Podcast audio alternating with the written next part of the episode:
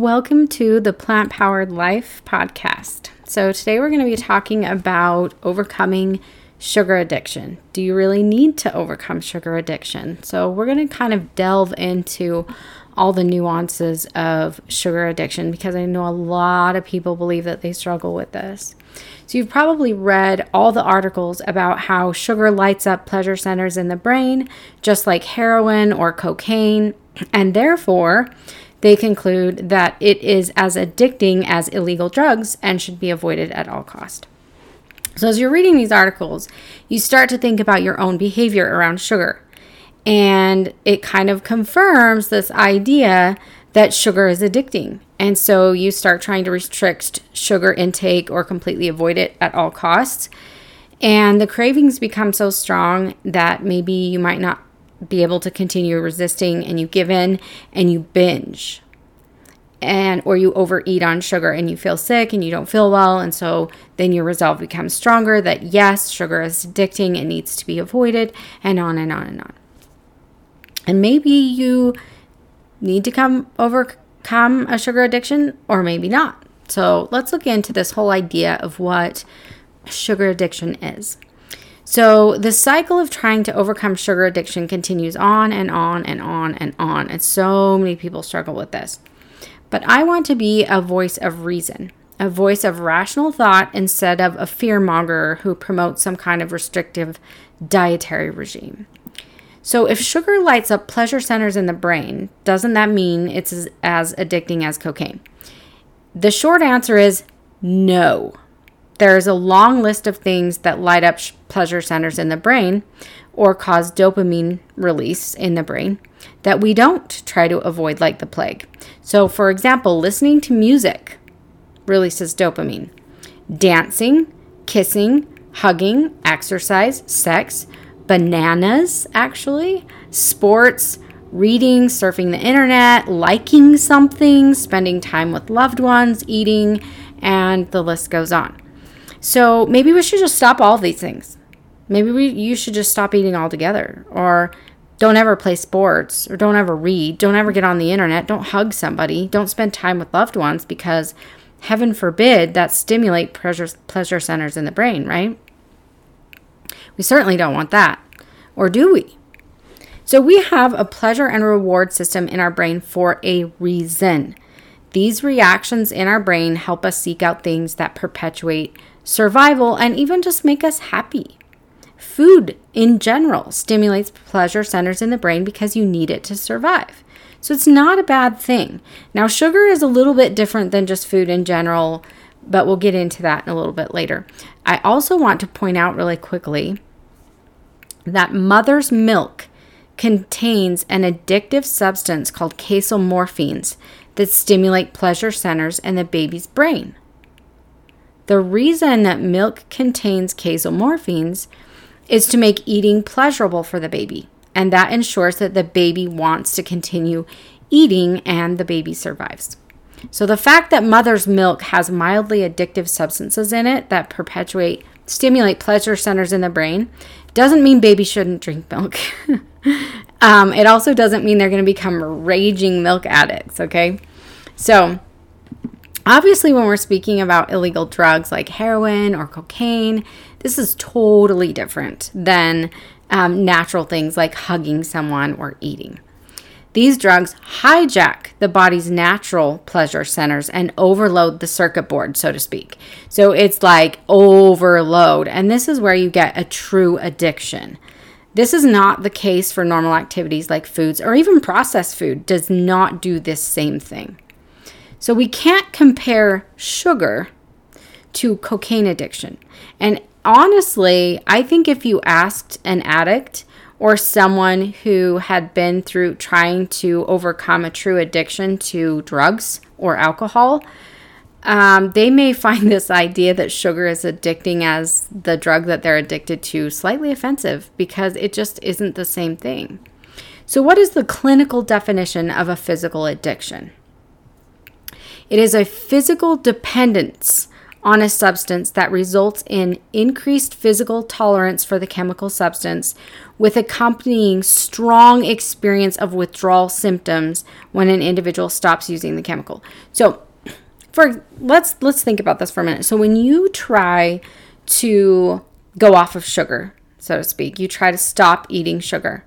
What physical withdrawal symptoms do you experience other than maybe cravings?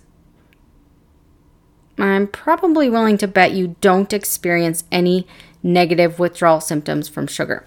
But let's look at what some drug withdrawal symptoms are night sweats, restlessness, shakiness, clammy skin, nausea, vomiting, severe agitation, delirium, self harm is common. Uh, insomnia, being disoriented, mental confusion, dilated pupils, and the list goes on. So, drug withdrawal is a physically painful and intense experience that does not in any way, shape, or form resemble that of not eating sugar anymore. Some individuals say that several hours after they eat sugar, they feel a little lethargic or they have low energy. They may also state that when they eat sugar, they feel a little jittery or unwell when they eat sugar. These symptoms are not the result of a drug like effect. They are the result of a mild level of insulin resistance generally. So, most people report feeling much better when they reduce their sugar intake, which is never the case with an actual drug. When you first go off of an actual drug, you don't just automatically feel amazing and feel better. The reason that you're addicted to that drug is because you feel better when you take it, and the withdrawal symptoms are so difficult that you, you continue to have an addiction to it. It is a physical addiction which is not the case with sugar. So I just want you to realize that within the scientific literature, um, sugar and illegal drugs is not the same thing. The addiction is not the same thing. The same things are not happening in the brain. Yes, you are getting stimulation of the pleasure centers in your brain with sugar, but it is just simply not the same as what is happening with um, cocaine.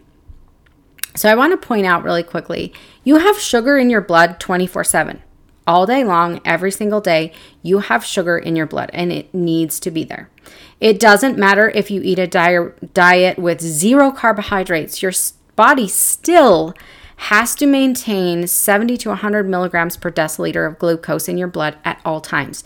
This prevents fainting, coma, and even death because there are cells in your body that cannot function without glucose. So, where does the blood glucose come from if you are on a low carbohydrate diet? In the beginning, your body uses glycogen stores. But once those glycogen stores are depleted, the body then generally goes to skeletal muscle. Now, I know you've probably heard uh, from low carbohydrate or keto diet promoters that dietary fat is converted into glucose. However, in the scientific literature, they thought that would happen and the body's capable of doing that. But in the scientific literature, when they actually did research on high fat meals, so they had the people fasting for um, it's kind of like an intermittent fasting situation where they're fasting a long period of time and then all night, and then have a late breakfast of a very high fat meal in the morning. Um, their blood sugar levels only rose by three milligrams per deciliter, so a tiny little bit. So it was not converting the fat into glucose like they thought it would. And so, this idea that we can doesn't mean it actually converts into a real life situation. And in the scientific literature, it just did not. If you would like to see those studies, which there's more than one, I would be happy to send them to you if you want to go on my website and contact me. But anyway, let's move on. So, where is it getting the glucose from then if it's not converting it from the fat in your diet? In general, it's coming from skeletal mus- muscle or proteins in your body. So, the starvation mechanisms in your body jump into overdrive when a low carbohydrate, very low carbohydrate diet or keto diet um, starts to occur and glycogen stores are depleted. This prevents you from dying because you don't have adequate primary fuel, which is carbohydrates or glucose. So your blood sugar re- levels remain constant no matter what you are eating. But muscle tissue is a finite resource, which means we only have so much of it. And it's not an ideal source for blood glucose. So when we consume carbohydrates, The metabolic waste produced by burning carbohydrates is carbon dioxide and water, which is very clean burning fuel. But when we start breaking down muscle tissue and other things to try to make glucose in the process of gluconeogenesis, there are a lot of metabolic waste that is produced, ketones and acetones, and a lot of um, uh, a lot of things that are really hard on the kidneys. And it is also the body knows we only have so much muscle tissue. We've got to conserve energy. So, um, anyway, what happens is the metabolic processes start to slow down to conserve energy. And there's a whole cascading metabolic adaptations that happen to slow things down. When they talk about the keto flu, what they're really saying is the body's metabolic processes haven't slowed down um, yet in this face of what's called a starvation mimicking diet, actually. Um, and so you don't feel well, you don't have any energy, you can't think straight. And then when your body's metabolic processes start to slow down a little bit, you start to feel a little bit better. This doesn't mean it's healthy, it's just your body kind of adapting to a starvation situation. Your stress hormones raise, that gives you mental clarity, that gives you energy so that you can get to an actual food source. That's what's supposed to happen in a time of famine. If you just felt like the keto flu all the time, you would never get to a better source of food and you would die. So, this is why you feel so great. It's stress hormones that are doing that to you. So, anyway, let's get back to the topic at hand. White sugar consumption does the same thing as any other carbohydrate food you eat. It's broken down, provides glucose or sugar, and provides fuel for the body. Glucose or sugar is not a foreign substance to your body. Your body knows exactly what to do with it. Am I saying that sugar is good and healthy and we should just eat plain sugar? No, I'm not saying that at all. But what I'm saying is your body actually does know what to do with it. It isn't some foreign substance that's so crazy. So the diet industry literally has run amok with the research showing that sugar stimulates pleasure centers in the brain like cocaine. But what they forgot to tell you is so does a laundry list of other things and foods and behaviors that we eat or do every single day. The diet industry jumps on every bandwagon possible to create a new diet plan, a new strategy, a new book, a new way to profit off of your desire to lose weight. It is a multi billion dollar industry. Of course, they want to come up with new things. The problem is there's no sanity, no rational thought behind their rants. It's just fear mongering in the hopes of raking in another dollar. So it makes you afraid of something. So if sugar isn't addicting, why do you feel addicted to it then? So, another scientific study, again, I have the resources for this. If you would like them, contact me on my website. So, researchers actually found that rats only binged on sugar when it was only intermittently available. When it was available all the time, they didn't binge or overeat on sugar. So it was just an interesting thing that because you've heard that it stimulates the brain like cocaine, where if there was cocaine always available, they would continue to keep, you know, getting it. So there are two types of people when it comes to sugar. There are those people who can eat a half a cookie, feel satisfied, and walk away from it. And there's there are those who start out thinking they'll eat one cookie and end up eating five or the whole box or whatever that case may be for you. So what's the difference? Those can who can eat half of the cookie and walk away are those who do not have a chronic past of dieting and restrictive eating. They are not on the latest low carb, paleo, sugar free diet craze. They eat what they like, they eat normally, they don't restrict food, they don't feel a need to binge on sugar because they can have it anytime they want. There's no fear of deprivation. The body, they aren't o- overly hungry when they're eating, they're not skipping meals. And so it isn't this, this is the last time I'm going to eat this, or I haven't had sugar in three weeks and it tastes so good I can't stop. You don't have this intermittent, crazy, overly hungry, binge starve situation going on. Those who can't stop eating sugar are those who have a past of restrictive eating and dieting. Um, usually, it's a chronic past of low carbohydrate dieting, a past of severe calorie restriction, a passive using cardio as a weight loss method. That's another one. You're going to find that you crave sugar a lot when you have over exercised. If you go do an hour of CrossFit or very high intensity type cardio, you're going to find that if you're not fueling your body well enough with for that kind of exercise, you're going to crave sugar um, because your body needs it. It needs that fuel.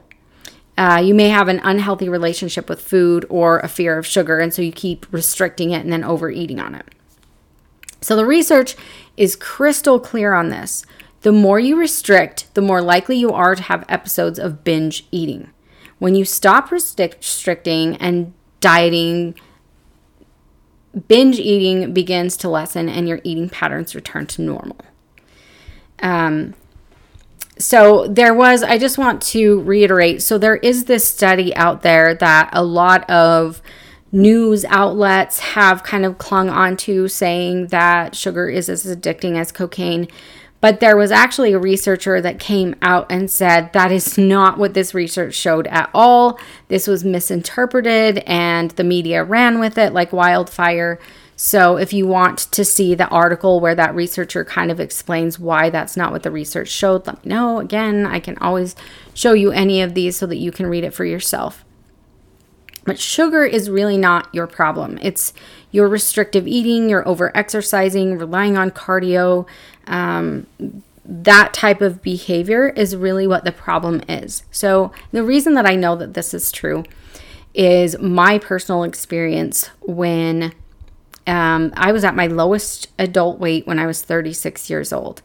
And I was a size one, and I had a healthier version of a chocolate chip cookie, a vegan chocolate chip cookie, every single night after dinner. And I just had one. I didn't eat all of them. I didn't have an issue with it. I just had one every night. I enjoyed them. I made them out of almond butter, maple syrup, applesauce, oats. Like they were healthier chocolate chip cookies, but I loved them. I enjoyed them.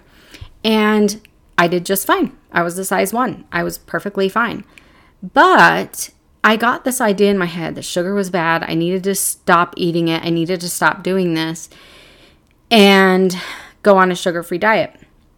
And I tried. And you know what happened is that binge and restrict cycle started, and I couldn't only eat one cookie anymore. If I made cookies on a rare occasion, I, I would become out of control with them. And so, what I started to realize over the years of this experience is that it wasn't really the sugar that was the problem. I could eat it normally when I wanted to, when I wasn't restricting and trying to diet and skip meals and all of that. So, as soon as you stop that diet mentality and you just start living your life, eating foods that you love, your addiction to sugar will start to subside, especially if you stop um, restricting carbohydrates. And I know that can be scary for a lot of people. And I'm going to have all kinds of podcasts, YouTube videos, and all of that on carbohydrates and eating them and how to come off of a low carbohydrate diet or a keto diet and um, not run into weight gain because that will happen. Like I said, your metabolism has been slowed because of restrictive dieting or low carbohydrate dieting you don't have any glycogen stores or may have low glycogen stores, so that needs to replenish. So there are a lot of factors that come into play when we go back to eating a natural whole food plant based diet. Uh, a lot of people struggle a little bit in that transition and think that the carbs are making them fat when in reality their body is just um, water is rebalancing glycogen stores are filling and that kind of stuff. So sometimes you need a little bit of help please reach out to me if you would like to have some private coaching on how to transition to a whole food plant based diet and eating a healthy abundance of carbohydrates and all of that kind of stuff. I that is my specialty, so I would love to work with you. Please re- reach out to me if you're interested in that. Um, I know it's really hard to let go of control. Like we always want to feel like we have control, and you're you feel like you're going to be out of control if you ate a cookie or something like that.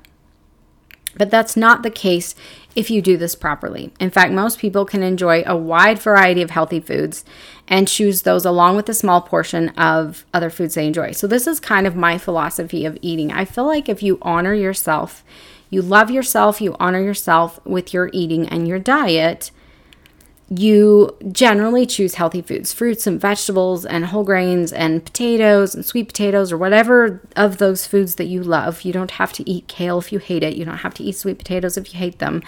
But just whatever out of healthy whole foods that you love, you eat, but you don't have a problem with going out and having a a brownie or making some cookies on a special occasion and enjoying that small portion of foods that you enjoy. And it really is up to you whether you do, whether you don't, how you design your diet, but it really needs to be something that's satisfying to you, that you enjoy, that you love, and that's something that you can do for the rest of your life. There's no diet or self mastery book, plan, or program out there that is going to make restriction work for you. Restriction just doesn't work. And it isn't going to work for you to follow someone else's diet rules. So you may see a social media influencer that eats a certain res- very restrictive diet and they're thriving and they're lean and they look amazing and they eat a lot of food and and it looks great, but that may not work for you. It depends on what climate you live in. If she lives in a warm climate and she's drinking a lot of juices and eating a lot of raw foods and you live in Canada and it's cold for 8 months out of the year, that may not work for you and it depends on your genetics and all kinds of things how that works. And so it really does need to be something that you just love to do, foods that you just love to eat, how you love to be. And that's what really makes it, it work. Healing your relationship with food, and then you heal this addiction to sugar. You have to stop the fear of carbohydrates. You have to stop the fear of eating until you're satisfied and following your body's cravings. If it's craving sugar, it's telling you, I need carbohydrates, I need fuel. That's what it's telling you.